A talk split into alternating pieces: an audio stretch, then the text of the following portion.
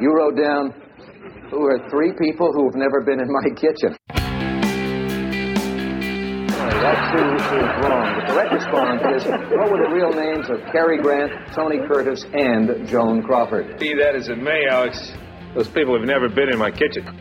Welcome to Between the Lines, a podcast about sports and the law, with your host, me, Gabe Feldman, Tulane law professor and co director of the Tulane Center for Sport.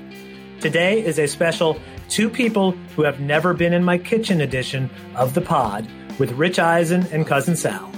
Rich has an unsigned honorary law degree from Tulane Law School. Sal has a mostly unused law degree from Touro Law School. Both have been on the cutting edge of sports and media, and neither of them has ever been in my kitchen. As most of you know, Rich Eisen was the first on air talent at NFL Network, He's the host of NFL Game Day Morning, the host of The Rich Eisen Show, and was a long-time SportsCenter host from 1996 to 2003. And Cousin Sal, co host of Fox Sports Bet Live, longtime co host of Guest Lines podcast with Bill Simmons, and founder of Extra Points, a new media company focusing on sports, betting, and comedy. Join us to discuss the future of sports media, the impact of gambling on the NFL, football in the time of COVID, the misery of being a New York Jets fan, and much, much, much more. Here we go.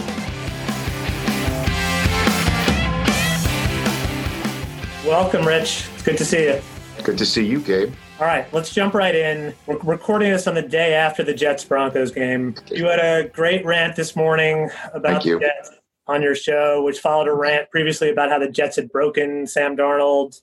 Yes. A fellow lifelong Jets fan. Yes. And we're, we're about the same age. What do you think is the low point for the franchise? I'm going to take some things off the table that you can't choose. The butt fumble, obviously. Wow. Blood Bowl, that was a playoff game, so I don't even think that really counts. Drafting Browning Nagle, one pick after Brett Favre was drafted, uh, and then maybe last night. But what's what what's the oh god. Oh my god. I don't know. I don't I don't mean to go Trumpian on you here but the best is yet to come Gabe you know? I don't know. It's, it's just a long slog man and it's so disappointing again that it's three years in and you see Josh Allen perform the way that he's performed with the Bills and Lamar Jackson the way he's performed with the Ravens and both of those quarterbacks were chosen by their teams because the Jets decided not to take either one of them. Is it uh, the system, the franchise that makes the quarterback, or is it the quarterback who makes the franchise and the system? And the answer basically comes in it's got to be a combination of both, that the talent's got to meet the moment, and the moment's got to be uh, created for the talent. And the Jets just don't do that, and they don't have it. You know, they don't get the the heavens don't open up and drop Russell Wilson or Patrick Mahomes in their lap or Deshaun Watson, who again the Jets had an opportunity to take and went Jamal Adams instead, and that we all know Jamal's not even there on the, the team anymore. I could sit here and lament, you know, and I, I do say all the time on my show that the lamentation is personal. Uh, I could sit there and bitch about the Bengals too, but in this case, with what's going on with them this year, and Sam Darnold and the fact that Trevor Lawrence is sitting out there for the first overall selecting team. This is a national story right now. And who chooses number one overall is a national story. Whenever certainly there's somebody of Lawrence's stature, ability, name, recognition is all together. So that's important. Uh, so, what stage of grief are you in? it sounds like depression. Uh, the drinking stage. Um, I think that's what it is. It's five o'clock somewhere. As I said at the end of uh, the Jets game, it made me feel like it's five o'clock somewhere, and it was nine o'clock at night where it was for me. So that's where I am right now, Gabe. Where are you? I'm somewhere between anger and depression, and that with a with a dash of false hope. I, I really thought early on last night that maybe something was happening? I don't know. Obviously, circumstances are, are set up where you trade your best defensive player away before the season and you're building for the future right before you need to evaluate your future in the quarterback of your present and hopefully future. And then uh, on top of it, they already had one of their best defensive players already opt out due to COVID 19 and CJ Mosley. And then all of the injured wide receivers on top of it Le'Veon Bell just adds to the whole factor. At least none of it is mononucleosis. So, you know. or, or COVID so far. So that's that's good. Right. I'm also a Mets and a Knicks fan, so I'm I'm used to this feeling. I've lived with it most of my life. But what, one of your other loves, University of Michigan, Yes. and you've called it the heart and soul of the school in that very cool pep talk you gave to the team. I don't know if those are still called pep talks. Do we still call those pep talks? Yeah, sure. The uh, I think uh, I guess just being inspirational. I think is what we call Inspiration it. talk. How do you feel about the Big Ten reversing course and football returning when when students aren't back on campus at all the schools? And, and I don't know if you saw today, but there was a story about a bunch of the college coaches who've said that they're not sleeping at home. They're staying away from the home because they don't want to put their families at risk of contracting COVID. It's terrible, man. I mean, it's obvious how COVID attacks the weakness of any ecosystem, any economy, any home life, anybody's orbit. Whether you know it's your also your anybody's obviously DNA, your health, your body. It just takes it finds the weakness and it just presses the button and continues to hit the pressure point. And for college football, it is probably even with college basketball or anything collegiately, I would say, where you can't bubble up like a professional sports league, or in the case of baseball and football, bubble up like a professional sports league in, in your own home facilities and quarantine and use the dollars and cents to equally create a protocol and testing strategy. College football just does there's too many schools, too many programs, too many and so the already the inequities already of the sport will be intensified. And then the ability to actually continue on with the sport will be threatened by the fact that even if you are able to test and trace and quarantine, when they step outside, they're on a college campus with 18 to 22 year olds. And it's it's so difficult. If you can trust, test and trace and and create something that does provide the entertainment and the economic value for a school that's necessary for a survival of a program or a school or anything like that. I'm for it and hoping that whatever might happen for on the health and safety front doesn't come home to roost in college. I, I guess it's as simple as that and hope that it works because it's important to so many people. And I know it's important to the actual student athletes online student on field athletes right now. I guess we got to get used to it. Right. In Tulane, we're both in person and on the field. So we're we're at least consistent there and, Sure. and our doctors have done a great job and we'll see what happens. Switching gears, you were called, I think it was the Daily News, part Dan Rather, part Ron Burgundy. Okay. And I'll take it. yeah. Are you And- did you do research for this interview, Gabe? Is that what you're saying? Is that what you I, I'm trying to thank you for finally, yeah, finally noticing. Okay. That No, was- I, just I wanted to appreciate make that. it- Okay, to good. it. I'll take it. Sure. Yeah, no, I haven't talked to you in a little while, so I wanted to see It's if been a while. Sure. anything new. Uh, and apparently, I'm not. There's nothing new. It's because I had to bring things up from 2012. but you're sh- moving to Peacock. Yes. And in a lot of ways, you've been at the front of the evolution of sports and entertainment, broadcasting, and, and the way we consume sports and entertainment from your days at, at Michigan and school paper, and then to doing stand up comedy, and then this crazy idea of a 24 hour sports network and sports, Sure. and then the Right. crazy idea of a league owned network and the NFL network. And now on to what you've called the, the next chapter of sports talk with Peacocks. How's this chapter different from the other chapters? And then what's Well- the chapter in the next 10, 15 years, you think? I, it's a good question. And that's well, I- I'm assuming the next chapter of the 10, 15 years is the world of streaming, which is one of the things I'm very excited about to be in the streaming world with Peacock, which is such a, an important venture for a major media company that has tons of platforms and products from the sports world and entertainment world and NBC Universal. For me to be in the world of sports and entertainment and trying to straddle that line and be in a world that has Sunday Night Football and The Voice, along with Trolls, the movie, and I could go in its uh, library. That's the good stuff. Or the good place to use another NBC Universal uh, product. I'm thrilled about that. Certainly, in this day and age, you want to be part of something that you could be uh, seen live. So, my three hours every day is something that's live, and so is the NFL game day morning or the draft or the combine or anything that I do for NFL Network. So I'm thrilled to do something live, but then you also need to have something on demand. Like um, say your podcast game or the podcast world that I started the first podcast with the NFL in 2011, I wanted to just do something so I could talk to people and not just be the traffic cop of a, of a television hosted show. So, um, doing something that is not only live but on demand viewing, on demand listening is crucial. And then you just have to add to uh, a component that's not just audio and visual, but you have to add to this a component of streaming. That's the way of the world. My kids who could come and barge in here in my office at any moment, even though they know when dad's office doors are closed, it's alone time. They're 12, they're nine, they're seven.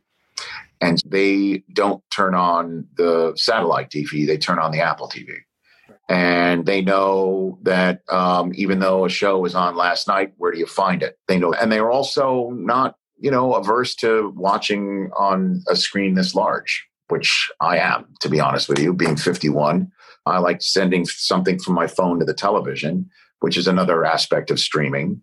So the fact that I'm on a streamer and that's the main economic engine of the show, I'm excited about. It's something that I'm I'm curious to learn about things like cost per minute and how to make a product, uh, news and information, sports talk, and infotainment, and stream it. And that's also got a, an on demand portion of it because not only is it live um, on Peacock, which is also a new aspect of streaming, too. Not all streamers have a live component to it.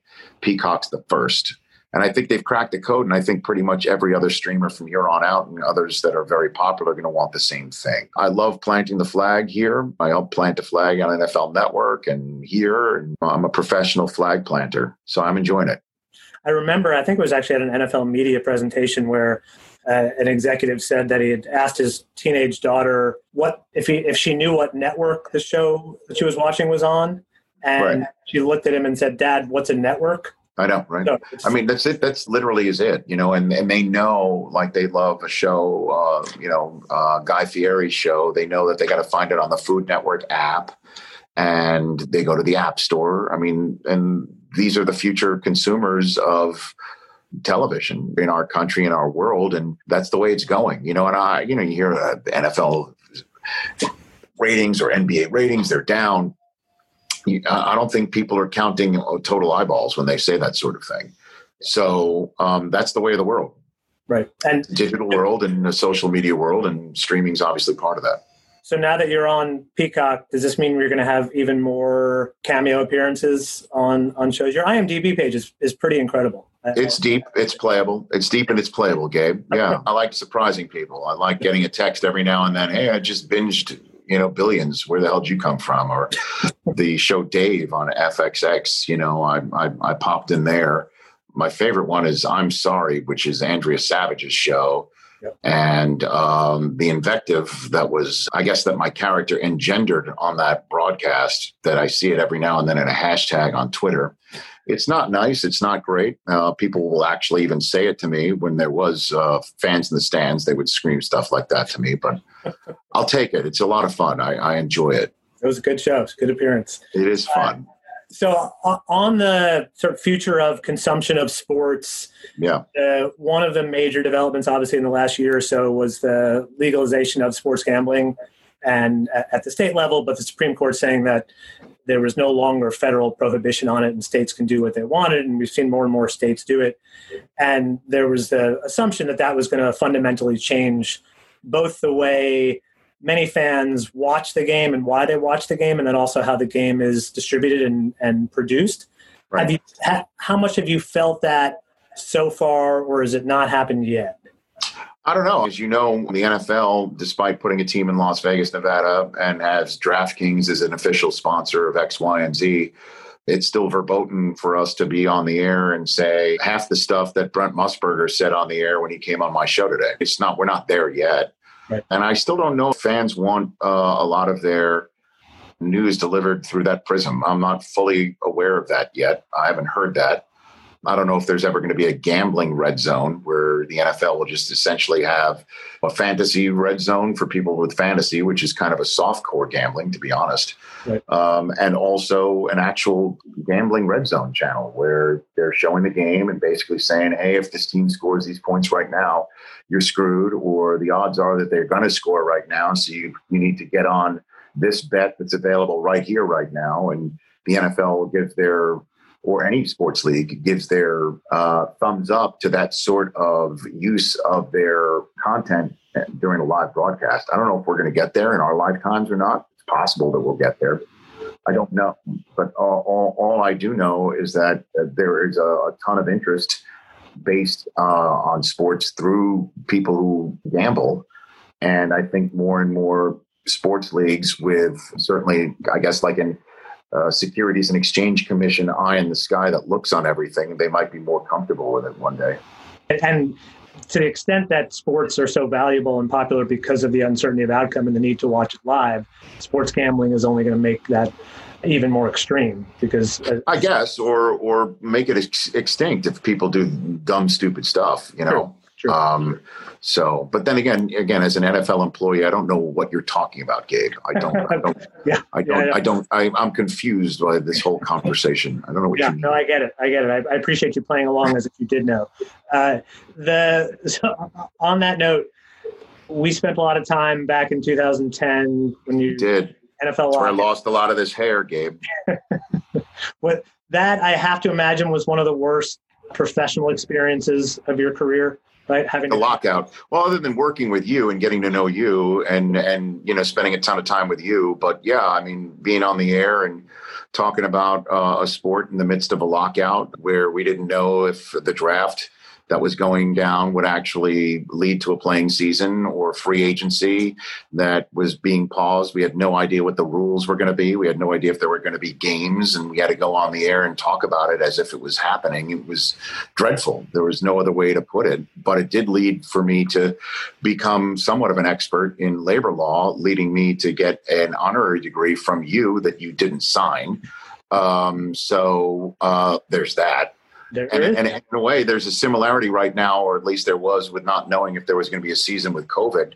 Uh, the same way that I had to become a sportscaster with a major in sports with a minor in labor law, I've become a, a major in sports and a minor in epidemiology, trying to learn about protocols and the, the, way to be smart about COVID and getting teams on the field and what sports leagues need to address and what making sure I, I made sense with my questions, talking to a handful of chief medical officers, which I've never really uh, been used to. But so it, it, kind of got me used to learning another endeavor on the fly to try and make something heads or tails of something for my viewership and listenership while also trying to make them smarter that's that's why I raised it. Actually, I was going to ask you which was more difficult or which has been worse. And oh gosh, obviously, putting aside well, the fact that the pandemic is hurting millions of people. Yes, one is life and death, Gabe. Yeah, what's yeah. the matter well, with you? I was going to say, putting that aside. Which Putting is that aside. Yes. Uh-huh. Other than that, this is Lincoln. Oh man, I mean, with the with the lockout, we were talking about billions upon billions of dollars for uh, on the table, and to be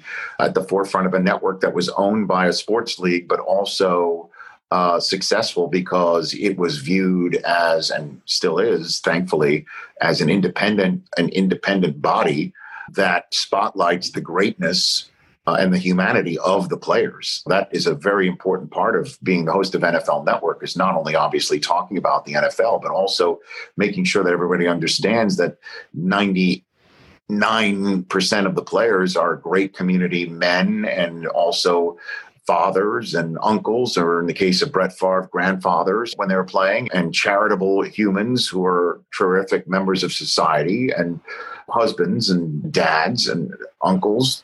I mean, to basically make sure that the players had their point of view brought across as well as feel comfortable being interviewed during a lockout. It was quite a tightrope act that I'm glad that we negotiated well. And and to be honest with you, Roger Goodell uh, helped provide the, I guess, room for it. The number of times that he would remind me that I could ask him any question and not have to get it cleared and be absolutely fine with after interviewing him. And let's have Jeff Saturday of the Colts on. He was a very, as you know, prominent player rep and have him on. We interviewed him in studio during the lockout for 28 minutes, and they aired every last second on NFL Total Access. So I think it was very important, and I'm thrilled that uh, it led to 10 years of labor peace and now another collective bargaining agreement that, thank goodness, in my mind, got passed. Yep. Because without it, I don't know if there'd be a playing season right now.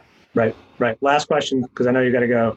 Sure. Uh, you talked about the dispiriting experience of grocery shopping yes, sir. and the pressure and, and No of milk. So here, here's my idea. I- It's my, I think it's a billion dollar idea, which is Okay. I'd like to share them publicly so other people can take it. Why isn't there a GPS app for shopping Yeah. where you type in your grocery list and it tells you exactly where to go? I think the, the, here's how it goes, Gabe, that every barcode should be chipped. So I walk into a, a, a store and I turn on the app for this specific store. And I'm like, I want this device. And, and it just sends off. I, I know if I'm getting warmer or hot, colder Exactly. or hotter or warmer. And I know that I'm getting close to it.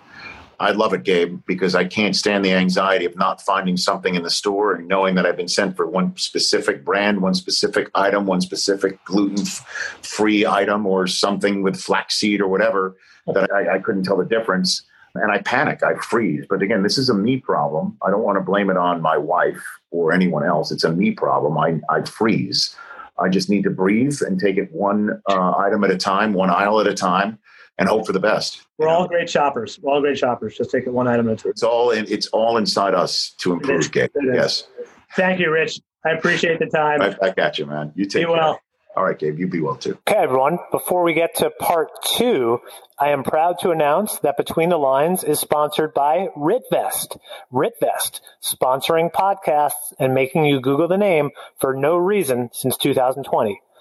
Even though I've spoken to the CEO and call him a friend, I don't understand what RitVest does or why he's paying me to read this. And I don't endorse his services or products, yet I am appreciative of his sponsorship. Now, on to part two of the pod with Cousin Sal. Here we go. Welcome, Sal. How you doing? What's up, buddy? I- I'm driving home from Fox Bet Live, and then I have another interview after this. I mean, I don't understand why uh, yours is going to be a little different and good for you, but uh, you know, I, I give out 40% winners on TV, and, and yet I have all these radio interviews. I don't know why anyone wants to hear from me. Well, I'm actually not going to ask you for your gambling tips, but I but I do want to. I do, I do. This is a podcast about sports and the law, so I, I have to Uh-huh. ask you. You went to law school. What? Why did you go to law school? Truth is, um, I had nothing else to do. I graduated college, Oswego State University, an upstate college in New York, and uh, I had a job lined up with my cousin Jimmy. I was going to be a phone screener slash writer on his radio show. He was a DJ in Tampa, and then before I was supposed to go out there, he called me and I'd gotten into law school, Touro Law School, just uh, as a backup. It was in Long Island. And he called me up. He's like, all right, here's what you're going to do. You're going to go to law school. I was like, oh, Jesus, really? And I think the idea was he was going to hire me as a favor, but his boss told him, you're not going to get a raise if you get to hire your cousin. And I think he had like two kids, and it was rough. It was rough going uh, back then. So we put off uh, him bringing me out to to his world for a while, and I went to law school. That was it. And are you ashamed that you went to law school? Because you, you you never talk about it. It's really hard to find. Yeah. Uh, ashamed? I don't know if that's the right word. Yeah, no, that's the right word. No, I'm not ashamed. I guess it just doesn't come up much. And also, a lot of people just wouldn't believe it. So I don't feel like putting the extra 20 minutes into convincing them. But yeah, I did go to law school. I, I hated it every step of the way. It's funny. I, entering law school, they had orientation, and I asked a few of my fellow classmates, "Are you guys?" I said, "Do you play fantasy football at all?" And like, I had asked like 25 of them before I I hit one that actually did. And you and I play, but yes, we're we're very much involved in fantasy football. But one of them said, "Yes, I do, but I'm going to have to drop the league because law school starts." I was like, "Oh no, no, no, I can't." I can't do that, and maybe that's why I, I carried like a C plus average all the way uh, every year of the three years. But uh, yeah, I remained a big football fan and degenerate gambler all through law school.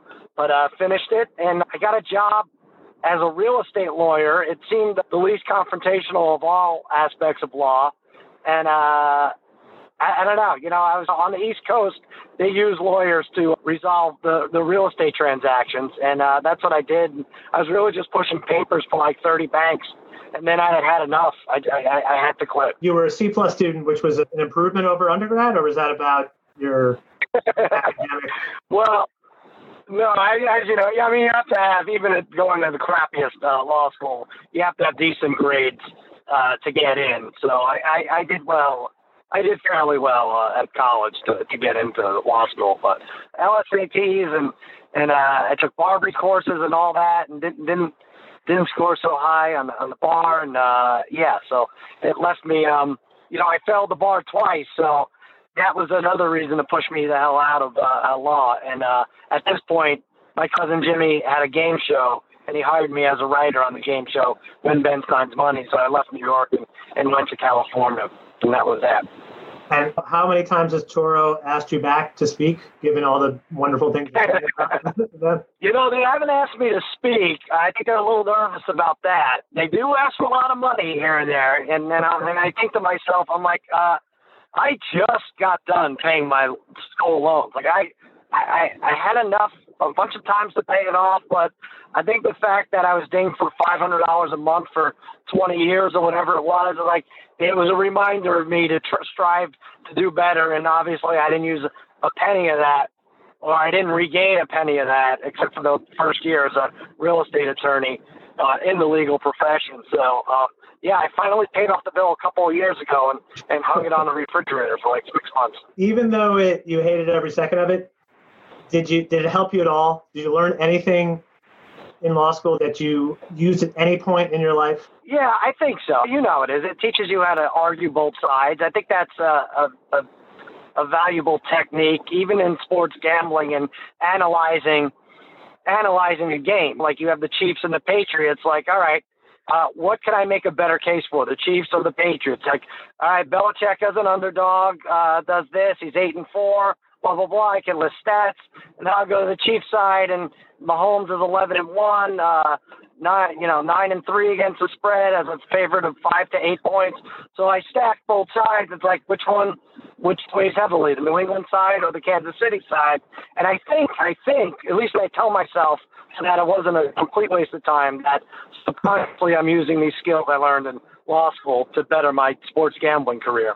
So, meaning if you hadn't gone to law school, you might be doing worse than 40%? That's right. How dare you? Who has done less with their law degree, you or Clay Travis? Well, he actually went to, uh, I don't even really listen to him speak, but he told, I think he went to the, the Caribbean and was an attorney there for like three or four years.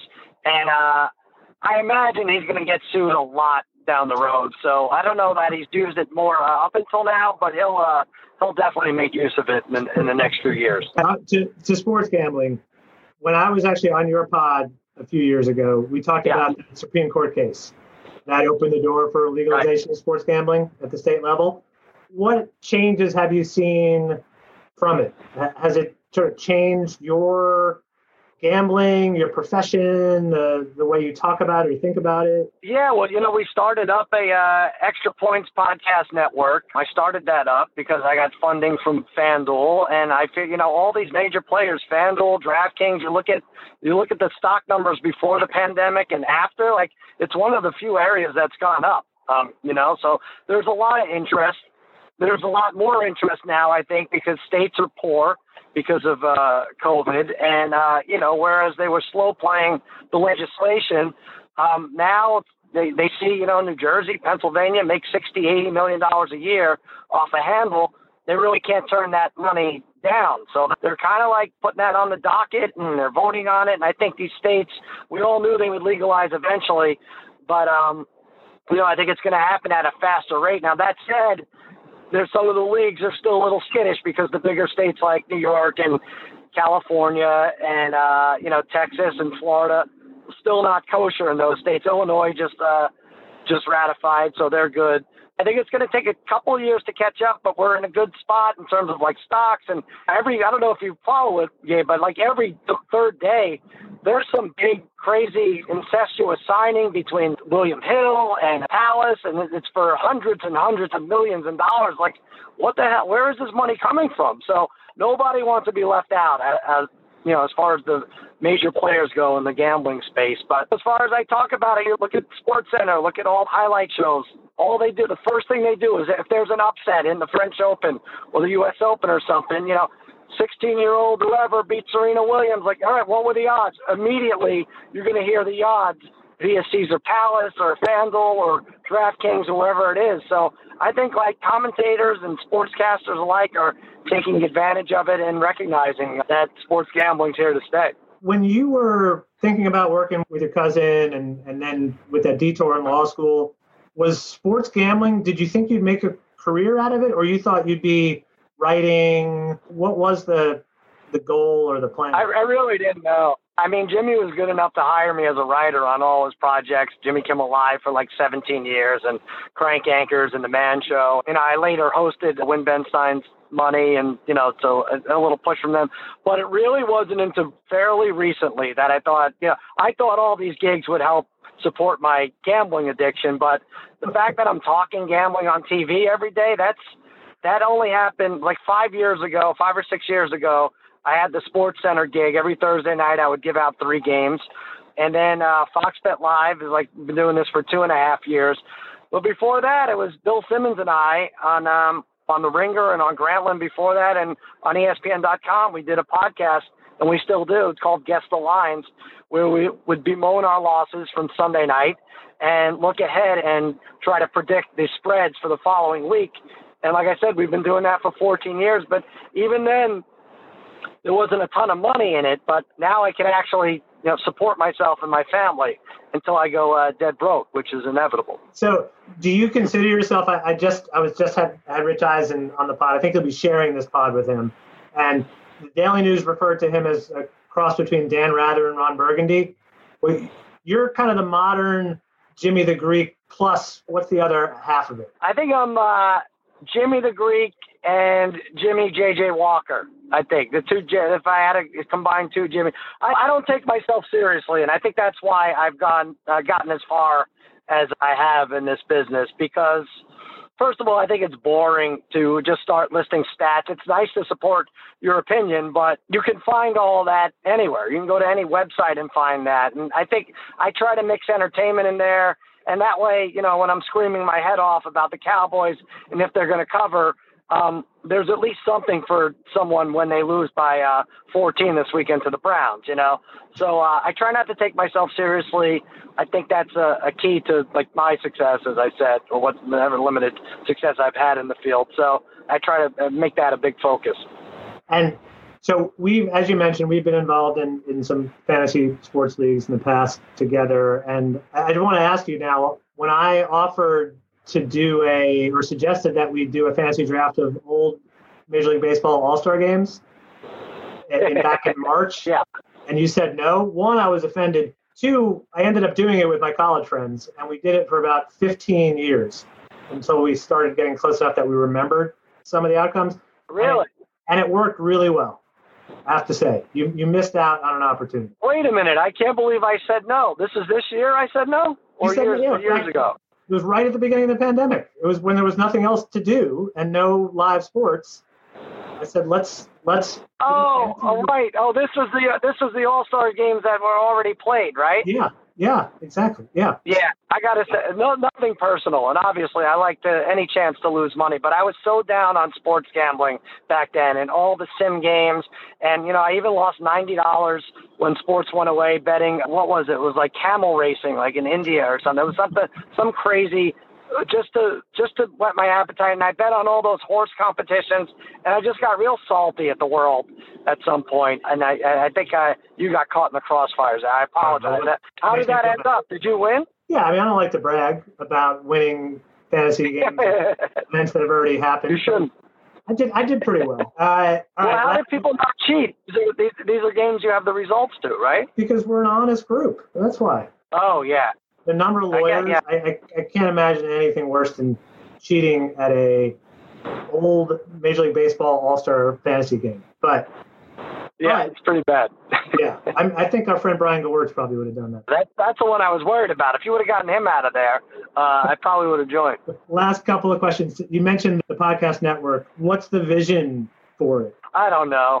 No, uh, we want to start small. We have six podcasts going. You know, I brought Against All Odds, which is the degenerate trifecta, three idiots I grew up with that we, we gamble on everything. That's on the network. Uh, there's a flagship show called Extra Points, a broader look at sports with me, Dave Damashek, and Charlotte Wilder. There's a comedy uh, podcast that integrates odds in it. It's called Laugh Lines. That's me and Rachel Bonetta. And then we have regional show. Well, we have a, a fantasy show with Jerry Ferrara and uh, Jen Piacenti. It's called Waiver Wire. That's twice a week. And then we have regional shows to satisfy FanDuel's, you know, commitment to the Northeast and the Midwest. Jeff Schwartz is a host on one of those, and Rob Parker and TJ Houshmandzadeh. So we want to start small. We want to grow bigger. We want to have a production company that hopefully will start servicing TV shows and the like uh, on the network and or stemming from the network, and and then we'll see. And then you know, if Spotify offers me like three hundred dollars in a month, I'll probably take it for the whole thing. Held out for 350, but, but if you need a lawyer to help you negotiate, I probably will. I probably will. uh, and then the the 30 for 30 the, on the 1986 Mets. oh yeah. Tell me about that. That's exciting. That's coming out in the fall. It's uh, Jimmy Kimmel and I, and a guy named Nick Davis is putting it all together. We're interviewing, you know, all the players that are still around from that 86 team, my favorite team of all time growing up, gigantic Mets fan, as I know you have an opinion on this team as well. And I sat there, we interviewed Lenny Dykstra, and he gave us two hours, and a lot of it was gibberish, but then uh, there's a lot of uh, crazy usable stuff. I mean, that team was unbelievable. Now, I know they did something with Gooden and Strawberry, and the interviews and the footage I've seen, these guys really let loose and talk about the partying and the fighting. And that team really had no business, as talented as they were, they really had no business making it as far as they did. And I'm not even talking about the ball going through Buckner's legs.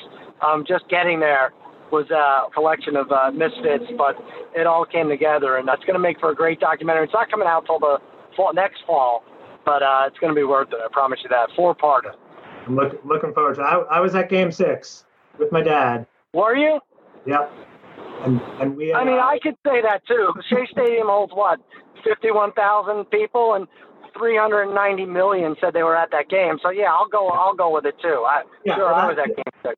again, this is, this is why it's probably a good thing you weren't in our old MLB. How did you? So how old were you when you were at that game? I was 13. Oh, nice. Okay, so you're a little, couple years younger than me. I was 15, but oh, that be. I mean, you can't, you can't top that thrill as far as a live uh, event, right? No, not, nothing even close. My brother and I went to game two, Gooden Clemens, and the Mets got destroyed. And my brother said, I don't want to go to a game Yep. anymore. That wasn't fun. So my dad, who had sat in the car waiting for us in game two, he and I went to game six.